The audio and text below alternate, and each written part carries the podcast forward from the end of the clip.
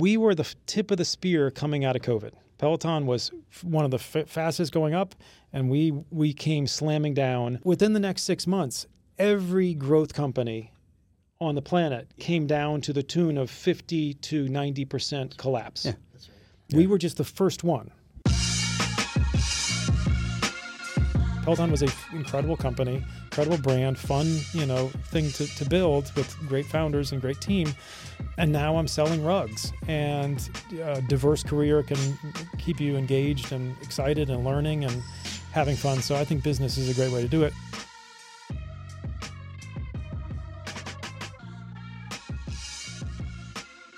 All right, guys, we are back with Business Untitled.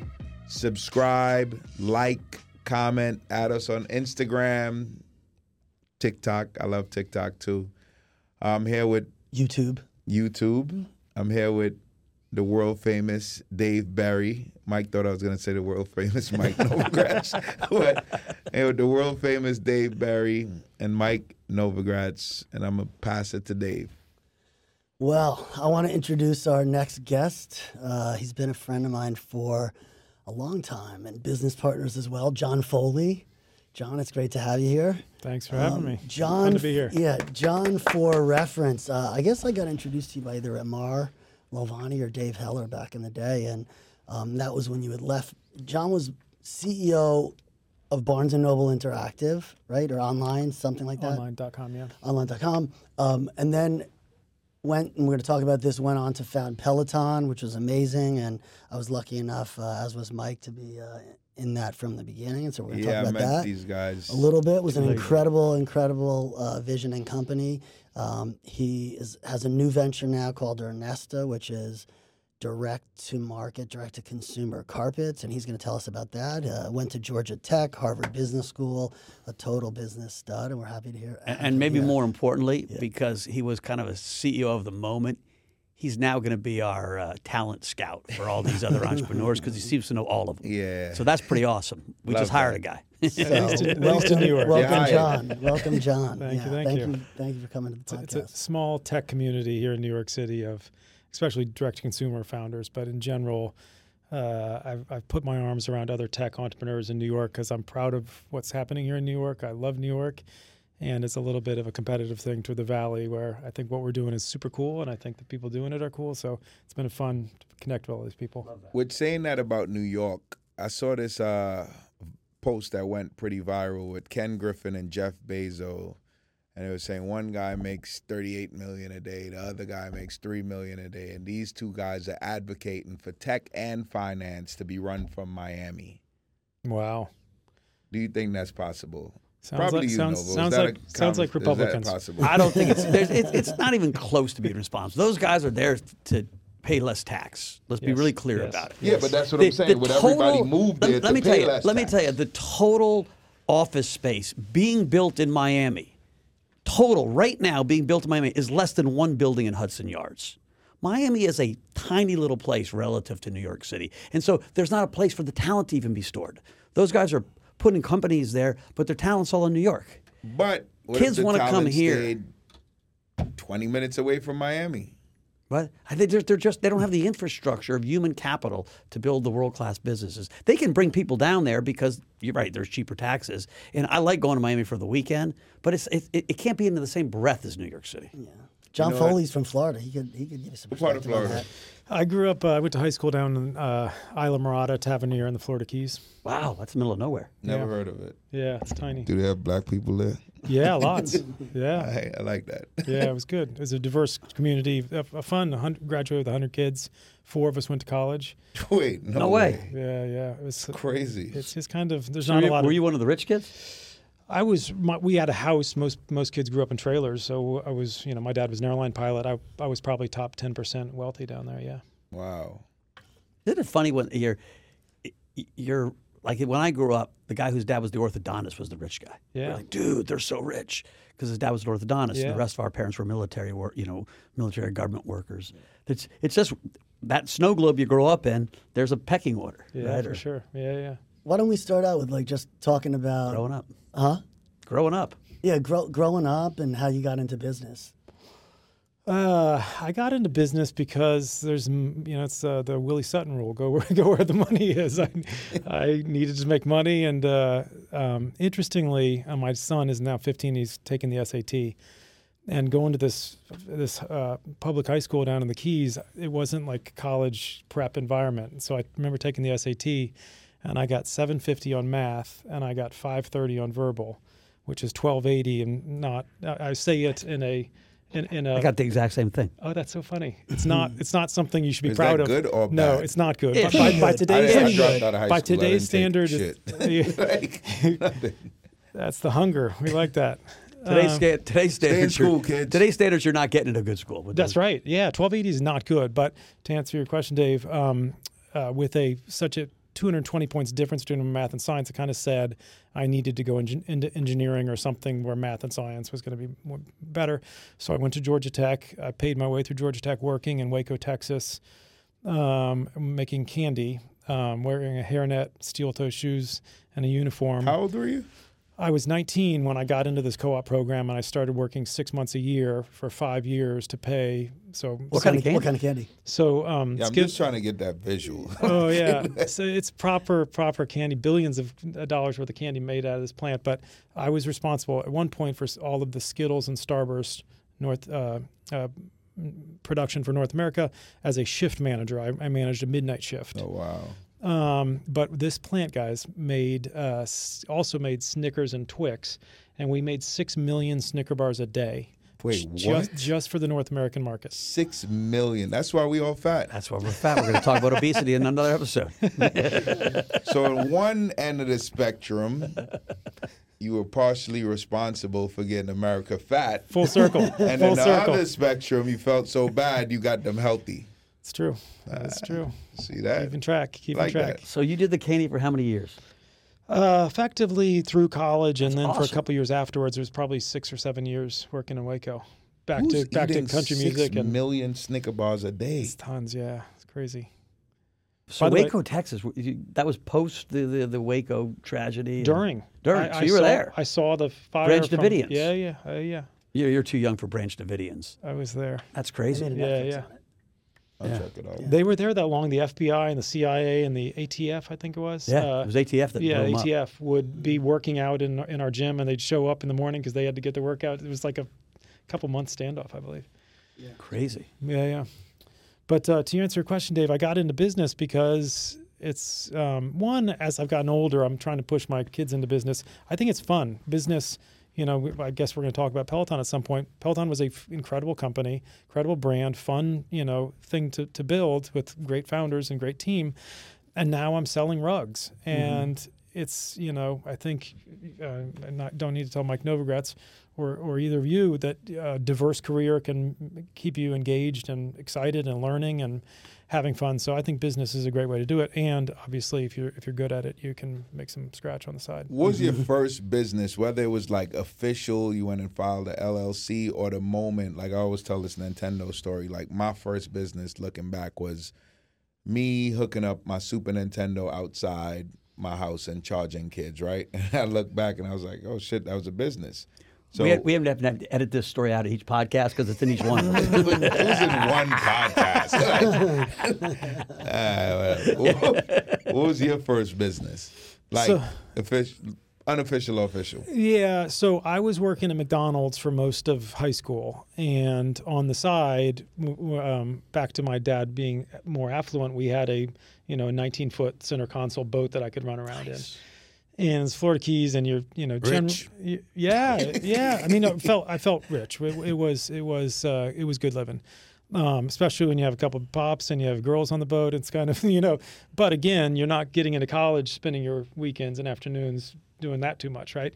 But to answer your question, Mel, um, there was some side hustles you can do on a boat, including running crab traps and lobster traps, and trying to um, put together a small business selling crab or lobster in the marketplace. It never became much, but every morning you wake up thinking you're going to be you're going to make some money or you're going to pull up the mother load of, of crabs or lobsters That's or awesome. whatever. Yeah. So that had to be like kind of from whatever money you made from that. That had to be like one of the moments you fell in love with the idea of business. Yeah, sure. earning. Yeah, exactly. I also saw, um, Mike, you brought up orthodontists. Um, my dad was an airline pilot, and his job was always the same.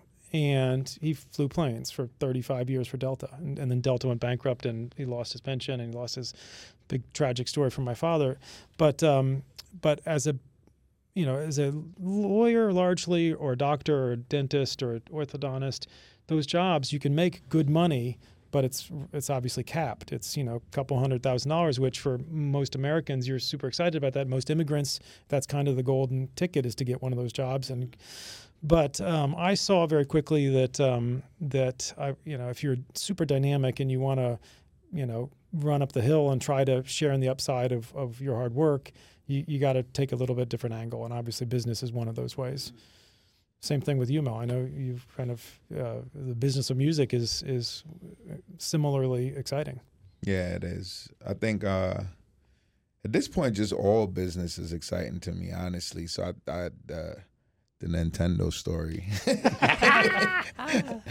That's where I fell in love, and then it, the music Cigarettes. is kind of what cigarettes. Music is what pushed me over the top, but then I just fell in love with like just business, like you said, just earning and not having a limit to it, and dreaming more than anything. I fell in love with the dream of uh, one day possibly being a billionaire, like Mike Novogratz mentions every single podcast that he is a billionaire. I've never said that. by the way. I'd like that on So the record. yeah, that same thing. Well, it's all, it's also what I like, and I think we all probably played some sports. I know you're hardcore. Both of you are Not hardcore. me at I, all. I don't know your background, but um, but I like sports and I like team stuff. And to your point, Mel, with business, you can get with some other friends and some other business people who inspire you. You can define a challenge, you can raise some money, and you can attack that challenge. And hopefully, we'll talk about Ernesta. Yep. And I'm having more fun than I've ever had in my life. Uh, uh, you know, I've had a rough couple of years, but Mm-hmm. I'm back at it and defined a new challenge and a little bit, a little bit probably like you, Mel, where you find a new artist or a new genre or something that just is a whole new uh, uh, vector of learning for you. You know, it's interesting. I'm just thinking of like we're on like seventh or eighth podcast, and if there was a theme song, it could be Chumbawamba. I get knocked down, but I get up again. I mean, that literally, you know. I mean, I'm just thinking of almost every guy who sat in that seat. Yeah. Yeah, Uh, yeah. Everyone's, you know, falling on their ass. You know, once or my twice. greatest success with music is City Morgue. And when I first heard the music, I didn't even fucking understand what they were saying. And it wasn't something that I listened to at the time. Now I fell in love with the music because I came to understand what they were talking about. But at the time, it was just like, it was like rock and roll mixed with hip hop. These two kids just screaming. And I just saw something so different that I was like, it's attracting me to it, and I feel like the rest of the world is gonna get this. Yeah, sure. But it wasn't like music I loved. It wasn't uh, like music I even understood. It was just the emotion in it. I just knew if I feel like this, other people are gonna feel like this. And that group blew up. They just did Madison Square Garden. They do arenas now. Like they sell millions of dollars of merch every year. I'm a fan. I'm a fan. He's a fan. He did the mosh pit with them. So it was just like, and now I love the music after I understood it. But in the moment when they were in front of me, it's kind of like, what the fuck is this? But I don't know. I feel something. Yeah, I was gonna ask. I was gonna say, what was what was that from- initial inspiration, that aha moment? for Peloton. Yeah, yeah. Well, how did come- you before that, real quick? Transition from candy to what? How did yeah? So yeah, my brother How did you brother-in-law, even come up with this? uh, John Pleasants, who Yeah. I think you guys know, uh, really neat guy. I just spent Thanksgiving with him. He's still my best friend and, and married my sister. And, Mm-hmm. um, but he was uh, six. He's six years older, and I used to work for him. Uh, he was a big mentor to me. I went to this, you know, very, uh, I'll say rough because it wasn't rough, rough, but it was very poor um, public high school in the Florida Keys. My brother-in-law went to St. Paul's, Yale, Harvard Business School. He was Mm-hmm. like on this gorgeous pedigree track, and so Mm-hmm. when I when he came We into never my liked life, those guys. but when he came into my life, it kind of changed my life because he he was similar to me and he was dynamic and excited and we shared so much in common. And I saw I could you know potentially be like him. And so I applied to, um, well, first of all, he got me over to the early days of, of the internet, a company called citysearch.com, Mm-hmm. which was a local city guide in 1996, Wow. which was the early days of the That is internet. early. Yeah. Yeah, and it was super fun. So I left manufacturing. Um, uh, Mars Incorporated, which is a great family-held company, um, which most people stay there their, their their entire career. So it was very odd that I was leaving. But I was like, I think this the dynamicism of the people in the inter- in the internet space was something intoxicating and very you know you guys have seen it. I'm sure it's similar to the last five or ten years of. Uh, of crypto, I, I would guess it's just really dynamic people who are, you know, want to take the hill and want to work hard and are dynamic and smart and generally well educated. But anyway, um, so I went to City Search and then he encouraged me to apply to Harvard Business School. I applied to Harvard Business School. I had this you know, kind of the sun shines on a dog's ass every now and then moment where they were, I think they were interested in my manufacturing background and my dot com background. Uh, both of which were pretty rich for as young as I was, having started when, when I was 19 working in the, in the um, manufacturing. So anyway, I got into Harvard Business School not because I did that well at Georgia Tech, not because I tested that well, just because there was something in it. I was different than the McKinsey guy or the Goldman guy or the you know. So um, uh, and that kind of changed my life. All of a sudden, I you know showed up really nervous and insecure, and two years later, I had the confidence to be able to sit with guys like you and and know that I could you know I could not say I could hang because that might be a little bit too. Uh, uh, self-aggrandizing because I'm, I'm still insecure in being able to hang with you guys, but um, uh, it did change my life. And so coming out of that, I went back and worked for John Pleasants again at Ticketmaster, which was owned by Barry Diller at the time. And so something Mel, you asked about my first real entrepreneurial thing. Um, I really liked working at IAC. Joey Levin, who's a buddy of mine, who's now the CEO, was there. Um, all these interesting, very smart, dynamic people, and Barry did a pretty, uh, very good job creating a culture. And so what we did, uh, a guy named Dan Marriott who was my partner founding a company called Pronto.com. But he did something interesting. I don't know whether you've heard about it. It's a separately capitalized inside of a corporate shell, phantom equity structure with a forced put call option after five years, where the company had to buy out our 20%. They're the funding partner. And so we effectively started a company without venture backed backing. We started it with IAC backing, but it was within that parent company. Interesting. It was pretty cool to keep dynamic people at your company. You fund them, you agree to fund them, and it was this baseball arbitration, you know, put call thing that they, they had to pay us for the value of the company we created. So even before I was on the radar of venture capitalist, um, we were doing entrepreneurial stuff wh- where we would share in the upside of what we created within IAC. So that was kind of Whose idea was that? Was that Barry's idea or it was Dan. Dan Marriott uh, is very smart. He went over to Stripes Group with Ken Fox. Got He's a private equity guy, um, but he was kind of a deal genius, and he came up with this, and he saw me as a good operating partner. So we teamed. Up. Did up. you get close to Barry at that point? Like- yeah, I, I, I worked directly for him for six or eight years, and uh, and I I had a great relationship with him. I um, as we might talk about, uh, and I think you guys are very similar. I know you you are actually both of you are, um, just you you're you're aggressive and you want to win, and I put so much pressure on myself. By by the way, Barry Diller's a multi multi billionaire, Yeah, multi billionaire. whatever. I have nothing. I, I had nothing, and now I'm back to pretty close to nothing. But uh, at the time, I was I was so hungry that he didn't have to put pressure on me. I mean, he's notorious that he's tough, but but you know, at one point he's like, John, if you don't figure this out, I'm going to fire you in six months. I was like, oh my God, you'd give me six, I'd, I'd give myself six weeks. I was like, you're giving me six, and it, he kind of frustrated him because he's like, God, I was trying to really lean on him, and it backfired. I was like, I got to figure this out. I don't. Like, I need the money. You like, you're fine. I got. I got. I was. I had a fire in my belly, and so my uh, he his his tough nature never bothered me. I actually appreciated, you know, that he was hungry and wanted a lot out of his team, and I uh, like that. Peloton. Next. So What about- next, uh, so I go I jump over to uh, Barnes and Noble for a hot second with uh, my partner William Lynch, who was the CEO, um, and we were trying to make a last minute, last ditch effort to run to to go after Amazon. And Mm-hmm. looking back, it was too little, too late. We were actually going to try and take it private, uh, but the leases were seen as long, as debt. And so you couldn't lever it Mm-hmm. because it was effectively long-term liability or something that makes sense now in retrospect. But at the time, I didn't understand that technicality. So you guys were trying to what buy uh, Amazon? No, no. oh, Oh. to compete with Amazon. Oh, compete with Yeah, Amazon, at Barnes and Noble, which was, uh, you know, th- th- Amazon's the most well-run company in the last 25 years, and and they had a 15-year head start, so it was a little bit arrogance or hubris to think that we had any chance, and certainly history would say that we didn't. Um, and so we we uh, that only lasted for like 18 months. And to answer your question, Dave. Um, I was staring at the Nook and the Kindle world, and when I was at Barnes and Noble, and I'm going to tell you what the Nook and the Kindle are. It's a hardware platform with software, custom-made software to consume content at home. My wife still uses the Kindle. Yeah, and so you have this hardware device in your home, you and the software, and you can have access to millions of books Yep. available when you want them. Mm-hmm. So I was like a lot of people at the, in my 30s with uh, my my wife um, and I did Soul Cycle, Flywheel, Barry's Boot Camp, um, yoga, all these different you know fancy boutique fitness stuff. You remember? Uh, I'm sure Suki was in that world, or if not yourself as well.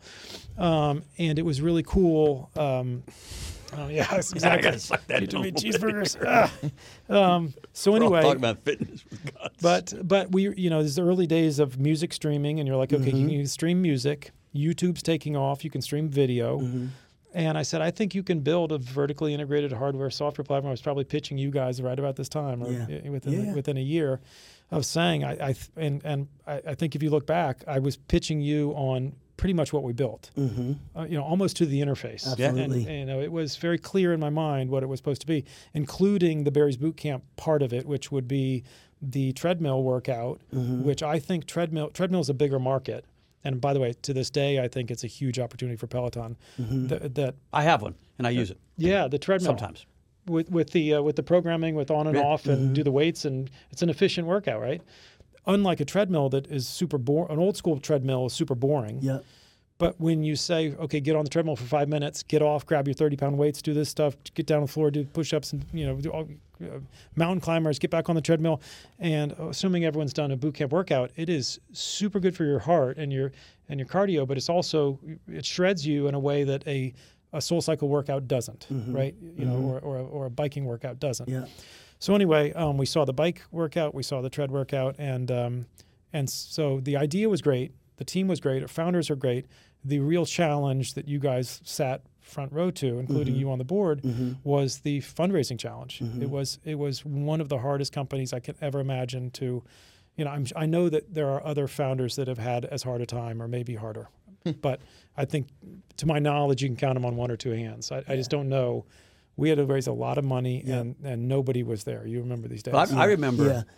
I was kind of a lucky investor because I think you know our kids were going to the same school and my wife met you and and I didn't realize Dave and uh, Heller were getting in originally and then we all got together and said I'm in I'm in.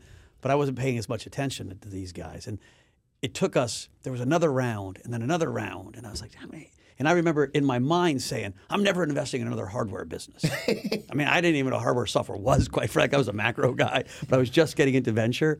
But I did that became like a truism because of how many damn rounds you had. Yeah. Yeah, Well, yeah. being being on that board, it was to me it was amazing because the the amount of capital that put it, you know, building the bikes in Taiwan, right, in addition to building a software platform, was just daunting, and so it was uh, reasonable that we would or you would, you know, kind of underestimate that. And I know you went from really having known you at that point in time being somebody that was like all about the inspiration, the ideas of the product, to spending like at that point in time had to be seventy five percent of your time was just courting capital, right? At least 75%. You're right, Dave. I, I've said this, and this is honest truth, that I did not build Peloton. My co founders built Peloton when I was out on the road trying to raise money. Mm-hmm. And for, How much for two you- or three years. How many how many rounds were there before? I think eight rounds and billions of dollars. Yeah. Yeah.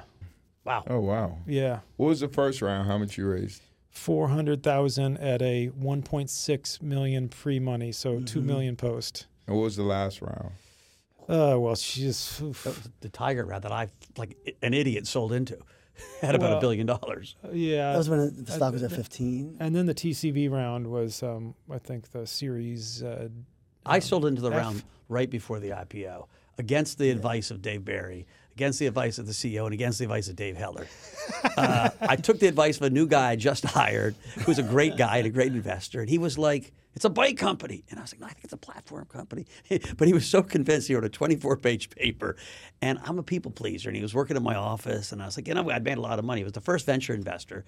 I think collectively I'd put in three hundred thousand dollars in, and I got like six and a half, seven million dollars out of it. So it was like 20 times my money on a bike company, and I was like, "Woohoo!"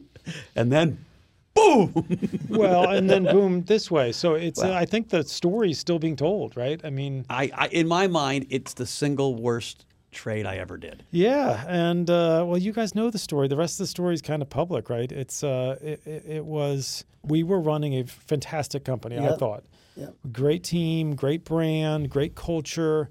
Um, we became profitable pre uh, pre um, COVID and so everything was firing. And we had a business model that we were very proud of that doesn't exist anymore. Um, and I think that's part of the reason that the market doesn't love the story like they used to.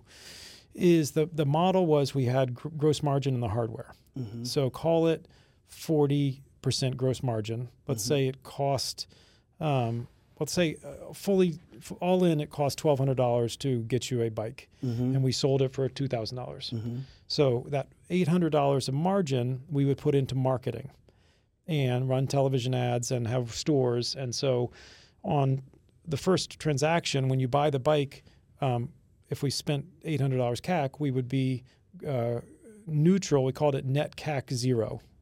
CAC is customer acquisition. Customer acquisition cost, of, cost right, customer yeah. acquisition cost. Yeah, yeah. And the gross margin and the hardware paid for that cost of acquisition. So then on month one, the subscription margin would fall to the bottom line. Right. And so that was how we kind of ran the railroads, and, and it was a gorgeous business model that we were very proud of, and we were growing 100% year on year, and that's mm-hmm. how we ran the business. Right. Then COVID came, and we started chasing, you know, capacity, and eh, you know, yeah. eight billion people are uh, stuck at home. Mm-hmm. Every gym is shut down. And my doctor once called me up. He said, "Do you think you could like call your friend who started a Peloton? Because I really, really need a Peloton." Yeah, yeah. Like, oh yeah. man, I got so many requests for that. Oh, really? well, yeah. Wow. I was talking. By the way, I went to, out to Poly Prep, uh, um, thanks to you guys, uh, and talked to um, one of the class on um, these high schoolers are learning personal finance, and they. Um, uh, I, I, mentioned this situation right in COVID, and I said, "Well, you know, it's a funny thing is, guys, or team, is what um, what would you do when the demand is through the roof and supply is limited. What does you what does economic theory generally tell you to do? Prices. And even they said you, you could raise prices, and I was like, you should, you could raise prices. Mm-hmm. And I said, why why wouldn't we raise prices in that environment? And they couldn't answer it. And the answer is because you would be voted off the island as a jerk, mm-hmm. trying to take advantage of mm-hmm, the situation and only let rich people get the the endorphins and the uh, mental health benefits and the physical health benefits of having a Peloton in their home. So you're sitting there with the same prices. You know, you you, you mm-hmm. could readjudicate that decision sitting here today. Yeah. But so, but in, yeah. and we're and there's the, the the the wokeness dial is kind of going the other direction now. You might be able to get away with it now. Who knows? Who knows? I'm not. Yeah. No, it's a it's a hard call because yeah. there was a lot of talk about gouging. Yeah, for right? sure. Yeah, I, I, felt I felt COVID, good. We, yeah. I, I, didn't we didn't uh, as a leadership team we didn't um, debate that much. That that felt fine.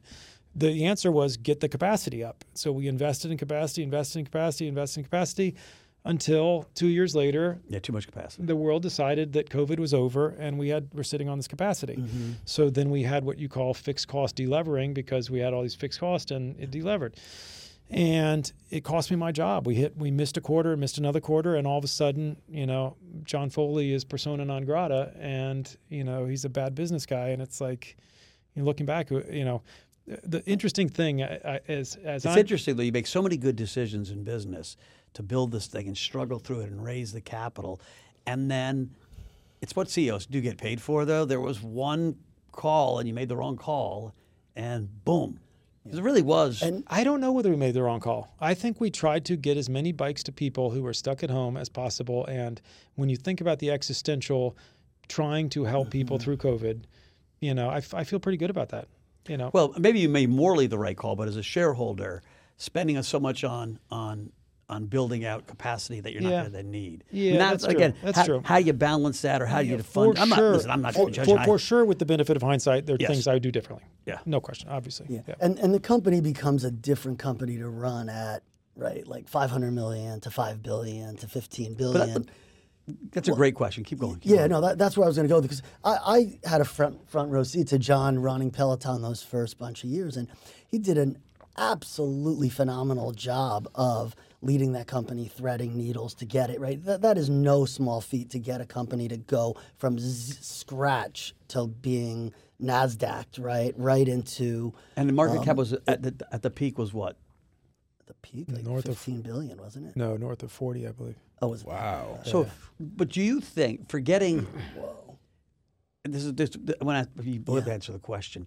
Do you think when it was a 15 billion, 20 billion dollar company with that kind of sales, that there was a different skill set needed than you had, Uh, or that this in, was in- just? I mean, this was a retrospect, wild time. in retrospect, I don't down. think that, but at the time I did. So I approached the board and said we should get a, a big fancy CEO who's done this before.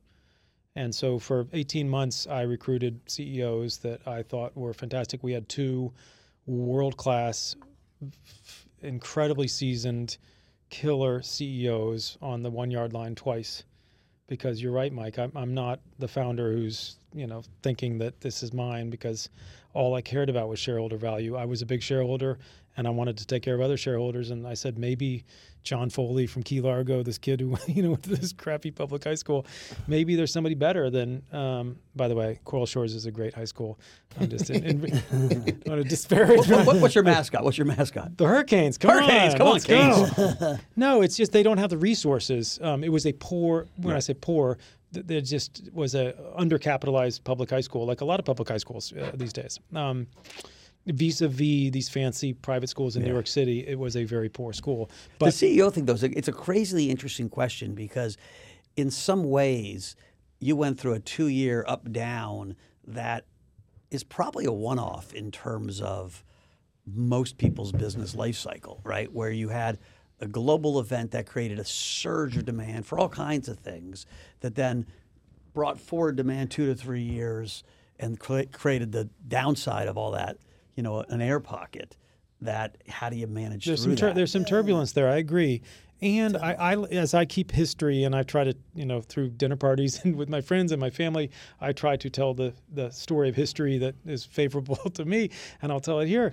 Is we were the tip of the spear coming out of COVID. Peloton was one of the f- fastest going up, and we we came slamming down mm-hmm. in January-ish of 2022.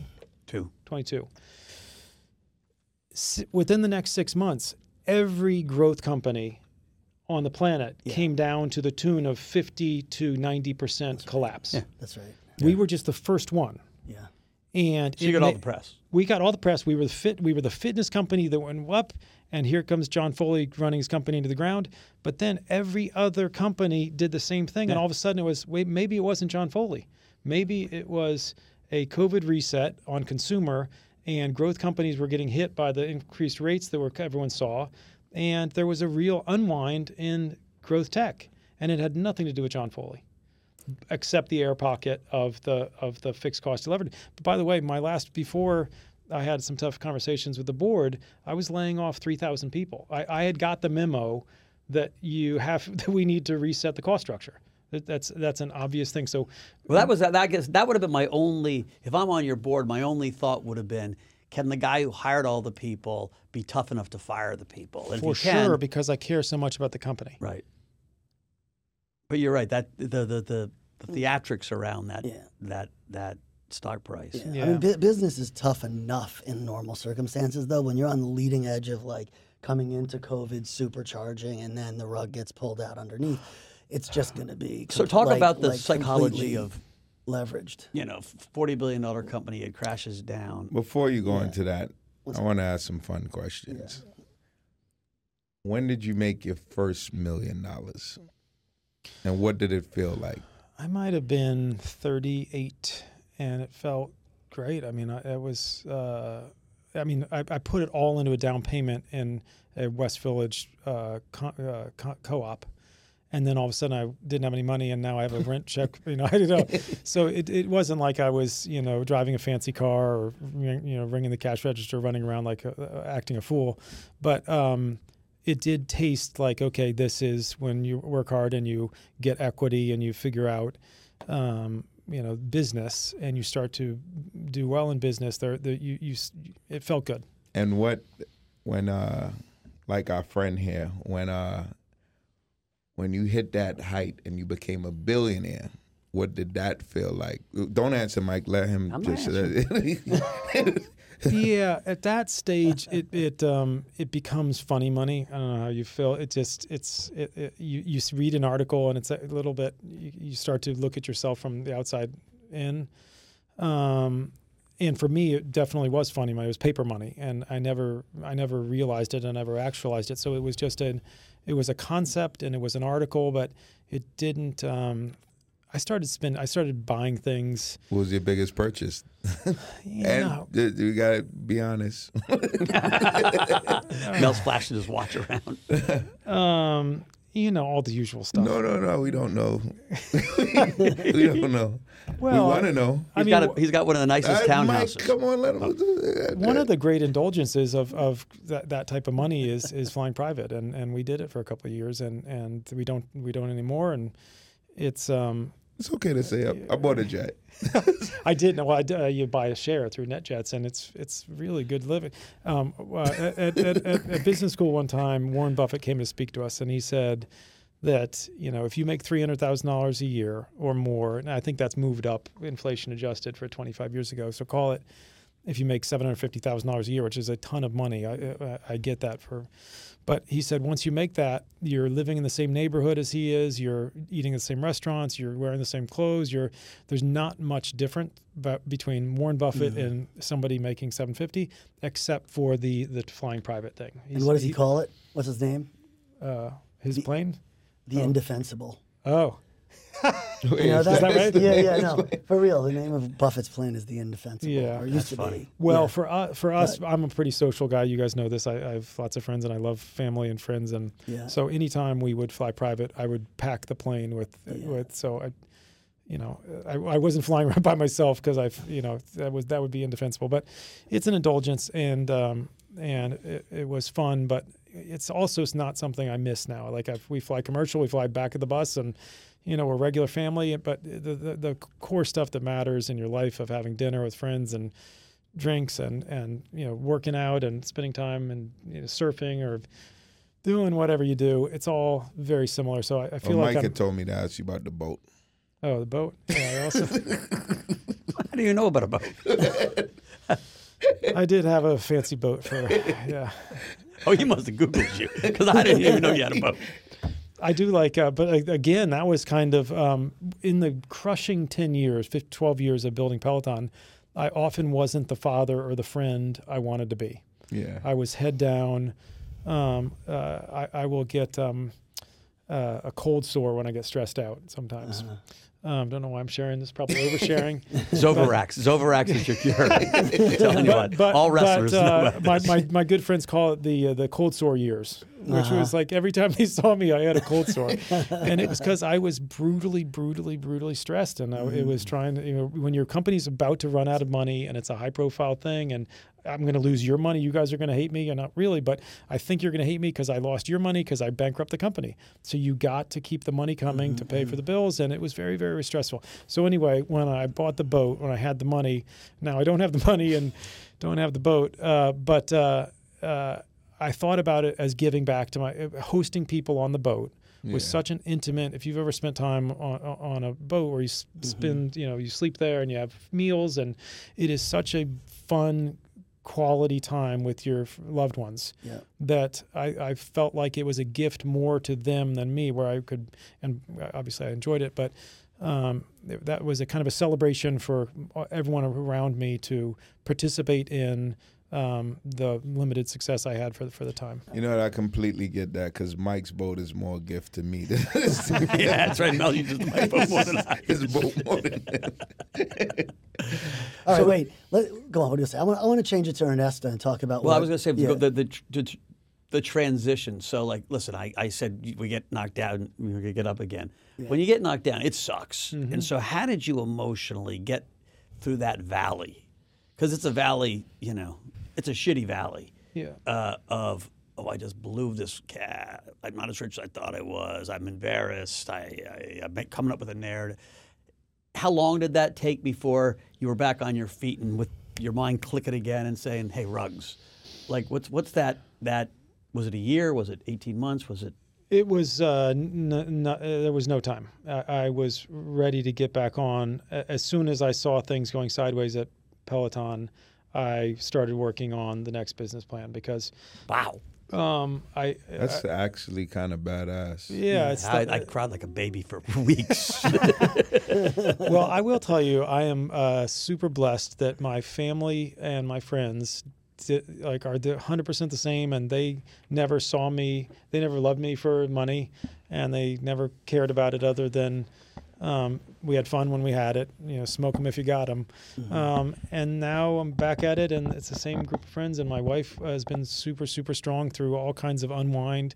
A lot of it was just the logistics of unwinding of selling houses and um, working through um, just the uh, the realities of having money and going back to where you started. Um, there's there's some you know f- f- uh, logistics to that that are just kind of um, and and they're they're frustrating because it's like in your face that you're you're losing. but you didn't you didn't go- ha- like go to a healing place and take time and just try to you just healed through relationship and starting over. yeah, It's pretty yeah, awesome. Yeah, I also want the viewers to know from everything I understand, like uh you didn't go completely back to where you were, like financially. You still did pretty well, right? Like in in the you know, in the big scale of things. Like you you still live you're right. well. I, I, I mean, the- more I- than you did before. Mel, hundred percent, and I always remind myself, vis-a-vis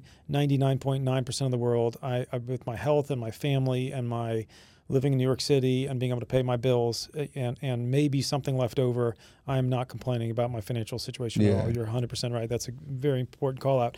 To answer your question, I don't know what I have left um, because I'm still unwinding, and there's some illiquid things that you don't know. Like I, um, I, I haven't paid my tax bill for last year, so I'm still trying to get liquid to, you know, and then I have more tax bills coming, and I don't. I have a private equity investment that you don't know whether it's a 0.5x in this Right. environment or a 3x, and that type of swing. So, I mean, you know, I, I'm gonna say bankruptcy could still be upon me. I, I don't think that's the case, but it could happen Yeah. or I could s- you c- I could have you know tens of millions of dollars left, and and it's it's still a juggling act of trying. I'm I'm I'm looking to sell my primary residence in New York City. I'm looking to sell my. I had a fancy house out e- in East Hampton, and I moved into a much more modest place. I'm now trying to sell that much more modest place. Um, it's a real unwind, you know, but but I'm not complaining because one, and it might be a transition, a good transition Yeah. to Ernesta. Yeah.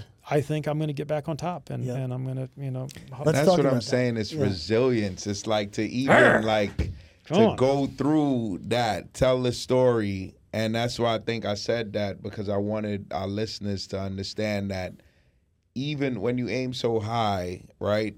Even your failures ain't as like low as like somebody who isn't trying. So you still ended up, like you said, you have tens of millions of dollars or not, but you're still in that space. But you had enough resilience to go while Peloton was going down, create a new fucking company. That in itself is just crazy. And how did how did that come about? Yeah, In a completely different, different company. space. Yeah, I uh, um, I've been thinking about this business for a long time. Um, it's probably like uh, some of the clients you work with on the music side is you're in this band and you're doing this, but it doesn't mean you don't like this genre and you could go join some other people and all of a sudden you're in a different band and it's. Um, I didn't know you like jazz. Well, yeah, I'm a drummer. Of course, I, you know, it's like whatever. You could you could jump around, and so as a business guy, um, to answer your question, Mel, I like building brands. I like um, building great teams, which Ernesta team is you know, three x better than Peloton team at the same stage. I mean, it's Mm-hmm. insane. Um, and uh, luckily, uh, uh, I don't want to say I'm better at raising money. Luckily, I've uh, earned a little bit of goodwill, and I have a great relationship with two investors in particular, who got behind me this time and, and allowed the fundraising process to be much easier. But uh, I think the rugs category. I don't know how deep you want to go into rugs. Yeah, let's but go into it. Let's go, go deep. into you raised Yeah. 25 million for Yep. it initially, right? Yep, exactly. Yeah. Um, last year, about about this time last year, and um, uh, so the rugs category, I believe, has been is broken. Mm-hmm. It's super super fragmented. Uh, there's 200 places you could buy a rug today, in big box stores, uh, home goods stores, rug specialty stores. You go to your designer. You can go to a local uh, mom and pop uh, carpet installer and but there's no brands so think about warby parker warby parker if you want a nice pair of glasses you go to warby parker because they've curated um, great you know eyewear Uh, your your grandfather went to walmart to buy glasses but you probably Mike still buys glasses from Walmart These are Warbies, baby. they are right Warby Parker. yes with we're the in New York three City from Walmart, which we Those love. Walmart. Because you know they're they're not going to hurt you they, they're going to elevate your style they're going to they're they're going to be on trend they're The going to be viewers laugh at his glasses all the time. Let me let me tell you, the Warby guys too. I throw a lot of parties. Those guys might throw more parties than me. really They throw great parties. oh yeah, we went to one of their parties. Shout out to Yeah. the Yeah, yeah, son yeah. of a I, Neil Dave I haven't been invited to these parties but Uh, to be fair, I don't think we was invited either. we just it was in the Hamptons and we just went. that's awesome right, so keep going, keep going. So, um, these guys. so we think. uh, By the way, Warby is also a good value. Um, you know, they're they're on trend. They're great, great experience, great community, great brand, all that stuff. So, um, the difference in um, the Warby business and the Ernesta business is that there's better margins in rugs. So I think about it more like a we call it sugar water. In, I went to Georgia Tech where um, uh, Coca-Cola was headquarters. Sugar water business model, as you know, is the cost of the product isn't much pennies, but the marketing is where the money goes, and the margins are such that um, we are going to spend more, probably two or three x more, on marketing than we are on the rug we're, we're buying that we're selling Wow. you. So it's a real opportunity for people like myself and our and our CMO Alan Smith to build a brand where you think if you want a high quality custom cut rug that feels like a super fancy New York City designer, you know, uh, brought it to you and made it for you, and it fits your space and it's high quality and it's a good value and it's a good experience and all these things, and you just say, hey, you need rugs, go to Ernesta Mm-hmm. and that business doesn't exist yet. And so mm-hmm. we're really excited about um, one of the fun things is we talked to our Google reps right away. Seventy percent of area rug searches on Google are unbranded. Mm-hmm. Oh wow. Ninety-nine percent of custom area rug searches on Google are unbranded. So we say Ernesta is going to be the brand. We're going to do what we did with Peloton: acquire customers efficiently, have the right unit economics, build a big business. And Talk I- about the name for a sec, Ernesta. yeah, you don't know? You don't know anything about it? Okay, good. So, growing up in the Florida Keys, uh, my dad grew up in Cuba. He was in uh, the Navy in Guantanamo Bay. So, Ernest Hemingway, uh, he and I fished a lot. Ernest Hemingway is a is a big, uh, you know, uh, we've read, read all his Keys guy, books. yeah. Keys guy, right? You got to love Ernest Hemingway. And then Bob Marley talked about the islands. Bob Marley's middle name is Ernesta. Nesta? Nesta. Nesta. Nesta. No way. Yeah, yeah, yeah. So, Wow. Erne- Ernest Ernest. Hemingway plus Bob Marley. Yes. And Did let me that tell- come to you while smoking a blunt? Be honest. I'm not a smoker. I, I'm, I'm an Irishman and I probably drink too much, so I got my vices, but I, I'm not a big smoker. But in the Keys, there's a lot, a lot of smoking. Um, Contact. Exact contact, uh, exactly. But uh, the, the fun thing about uh, the nod to Bob Marley in this business is that the bigger your rugs, by the way, look around here, guys. The bigger your rugs, the better music sounds. The better the better sounds are because they don't bounce off of walls. They don't bounce off your floor. So if mm-hmm. you have a rug that is, you know, four inches from the side around the whole ru- room, you can have better conversations. You can have listen to better music. It, it sounds sound is better if the rug is bigger, and that's Could be a rug revolution is starting right Yes, here, right yes, now on Mike. Untitled. Talk to me. Yeah. Please let me put some money you- in this time. Huh? Mel wants to get in this time. he We're really like rich. Peloton. you This missed this will be a bigger business than Peloton. That's another kind of. TAM is big. I've, I've got TAM's huge. 100 million rugs sold in the U.S. every year. You know TAM is No. total addressable market. For rugs? For rugs, huge, huge. Yeah. amount- Holy shit. Yeah, it's big. It's Yeah. big. Is the rug Oh, it's a business? it's so I. I know with you know furnishing and mattresses, unfortunately, because I've got a big stake in Casper mattress. uh, they kind of suffered the Peloton thing. Everyone shopped ahead, and now that people aren't buying houses, you know, people get new mattresses and new furniture, new bed when they flip houses, move to somewhere else, rent somewhere else. Uh, is rugs the same cycle, and are we coming out of that cycle? Well, uh, is rugs a little different? No, rugs is similar. When you move to a new house, you buy five or ten new rugs. So, um, of the hundred million rugs sold in the U.S. every year, it is lumpy. But for our business, it would it would uh, blend across. Yeah, And you're just starting anyway, so you're yeah, you're going to exactly. take market share. Yeah, we're we're So now, And- and- and I- I would also say that- rugs oh, wait. sold. Hold on, I want to say one thing about, about the rugs. Also, mattresses are dominated by probably five or six companies that do have brands, right? Yeah, yeah, yeah. Serta, Purple, whatever. Rug is completely fragmented. Would so you just taking market share. rug is absolutely fragmented for sure. right. So yeah, But you- that was you my You don't, you don't need a bull roll-up. market in rugs to have a hugely successful company. That's right. That's Or right. you It's- need a bull market in mattresses to have Right. success Because mattresses. it's, it's effectively a rugs sold. roll up as well Yeah, as. 100 million every year. No, brand. there's no brand com- one brand name that takes the larger part of that market Name share. a, name a rug company. no, I, I, I don't know how. Yeah. Name a mattress company. Casper. Come on. That's right. Right. How did you identify that? Like, So I um, I'm a weird. Uh, I like design. I think you like design and seeing your house. Um, I care about spaces and I care about entertainment and I like. Um, I'm I'm not the most fashionable guy. Um, my buddy Marlo Alvani was over last night. You know Mar. Uh, Um, he has like this cool fashion, and um, I'm just kind of a meat and potatoes. Get dressed in the morning. I don't really care what I look like, but I do care. I'm house proud. When people come over, you were over. I, I like um, having good music on. I like having good lighting, color temperature, side lighting. I like the rugs, uh, furniture. You know, conversation, people. I, I, know you're. I I have been going to your party, Mike. I realized that you you're such a student of this stuff, like I am, and and it takes one to know one. I was really appreciated all your little attention to detail. And so I've always loved rugs, and I've I've been on the internet since 1996, and so I've seen the evolu- evolution of. There was a company called Rugman.com I used to spend a lot of time on because they basically it was rug shopping 1.0, where it kind of flattened the experience, where you were able to say, I want some red, I want some blue, I want it this size, and it would you know 30 years ago, you went to a rugs merchant and you had some Nepalese Sherpa guy schlepping rugs and dragging them around and you and your wife would just sit there and you felt bad for this guy because he's sweating and you, you you know you're not going to be buying a rug you're just browsing and you, you feel horrible because this person's working so hard for you right? Um, and so the internet kind of changed the game in rug shopping the first version of that. That was just access to images and a, a database driven front end that allowed you to access inventory in a more efficient way from home and so I, I bought a bunch of rugs from from rugman.com and I've always been a student of the evolution but I used to when I didn't have money you'd go to Home Depot you'd go to Lowe's you'd go to um, Pottery Barn and buy you know rugs standard size rugs.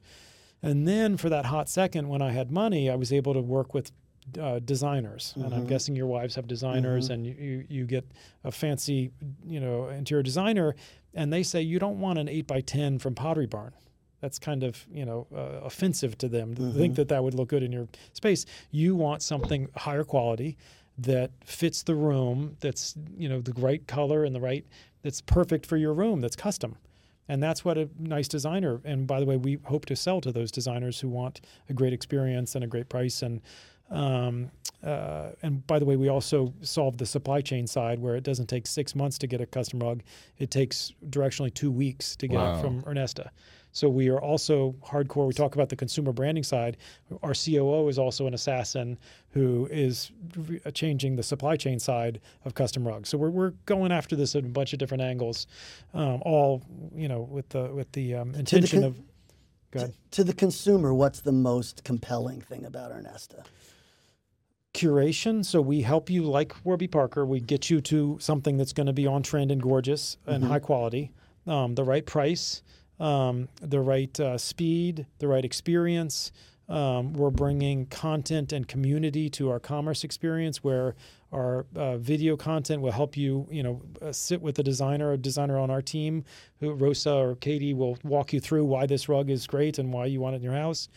Um, other, we're going to bring community in, like we did with Peloton, where you can learn from, uh, you know, the interior design um, ideas from other people who Mm. live in your area or like rugs. They're somebody who bought this rug and why did they put a brown coffee table on it versus a, a glass coffee table on it or whatever. But so um, all kinds of different vectors. But um, it's basically awareness of a brand that you can trust and um, elevating the category along along the way. C- ca- rugs, like fitness equipment, I would say, fitness equipment before Peloton was a dopey category. Mm-hmm.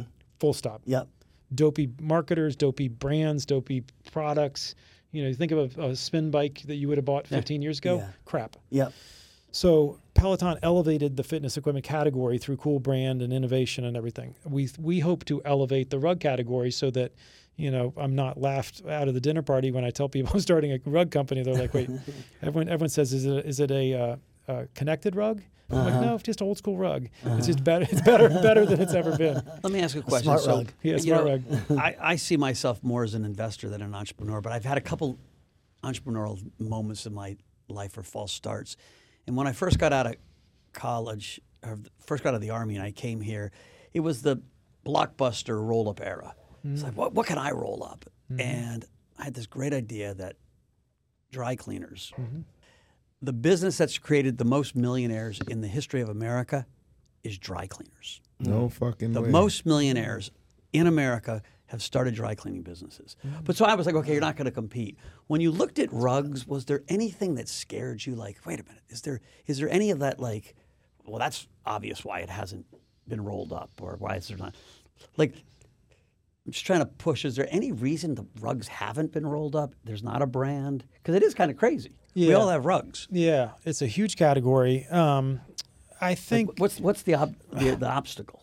I think uh, the reason why a business like this hasn't taken off yet is I- ignorance on the consumer side. The consumer doesn't know why a eight by ten rug sucks. I did. Interesting. Yeah. So part of our when we think about marketing, we I, I- don't call it marketing, I call it education of why a custom rug, uh, high quality from the, the, one of the reasons why we we invested heavily right away into sampling operation. So if you if you want to check out an Ernesta rug, don't buy an Ernesta rug. Go to the website and get you know five or ten samples that come to you um, within two days of you know 12, 12 inch by 12 inch in a box and you get to feel it and put it down and you and your spouse can have a glass of wine and you know uh, put them on your floor and talk about what you want Question: Sir. If you had, if you could ha- pick any superpower in the world to have, what would it be? oh gosh I picked Thor. I think hair. Hair. Which came true. Well, we'll see later on. um a superpower or a superhero Well, either. Super, either. But you got to. You It- can't. The great thing is this guy has answered every question we've asked him, and he's done it with thoughtfulness and whatnot. And now he's stumped by the superhero. Everybody is. who's the uh, who's the who's is. the I, I guess i'm more than most people growing up in the keys i'm a, I'm a water guy i love the boating and i love the thing so aquaman Uh-huh. um, being able to swim with the fish and the and the porpoise and the manatee and Aquaboy, I Aquaman. like that. Maybe uh, maybe help save the reef somehow as Aquaman. Maybe a uh, marketing campaign. There we go. Hmm I was going to ask you, with with uh, Peloton, it was a direct to consumer. It was digital only. You ended up going also into stores, right? Like, and I remember that discussion, the debates about should you start to put physical locations. Do you have any plans like that for Ernesta, or do you think it'll be completely online? No, we are actively uh, pursuing uh, retail strategy or stores. Uh, we're in lease negotiations in four or five different locations. All right, ounce of gold, Dave. All right. So, ounce of gold at the end of every podcast, we ask uh, just for your like ounce of gold of wisdom. Like, what are you going to leave the listeners with? It can be anything, basically. But we've heard a lot of amazing stories, ideas about you know how you started Peloton or Nesta, all those things that happen in your life. But like, if you were going to leave people kind of with one ounce of gold, piece You're of giving the commencement address at Georgia Tech. yeah. What do you tell the kids? what- One, one, one tag, tag, tagline. Yeah, it doesn't just have to be a sentence, you but get kind paid- of like you're your gonna get paid your, for it. your nugget that you leave us with. Well, this isn't pithy, so it's not going to be some magical uh, uh, soundbite for a uh, for a headline.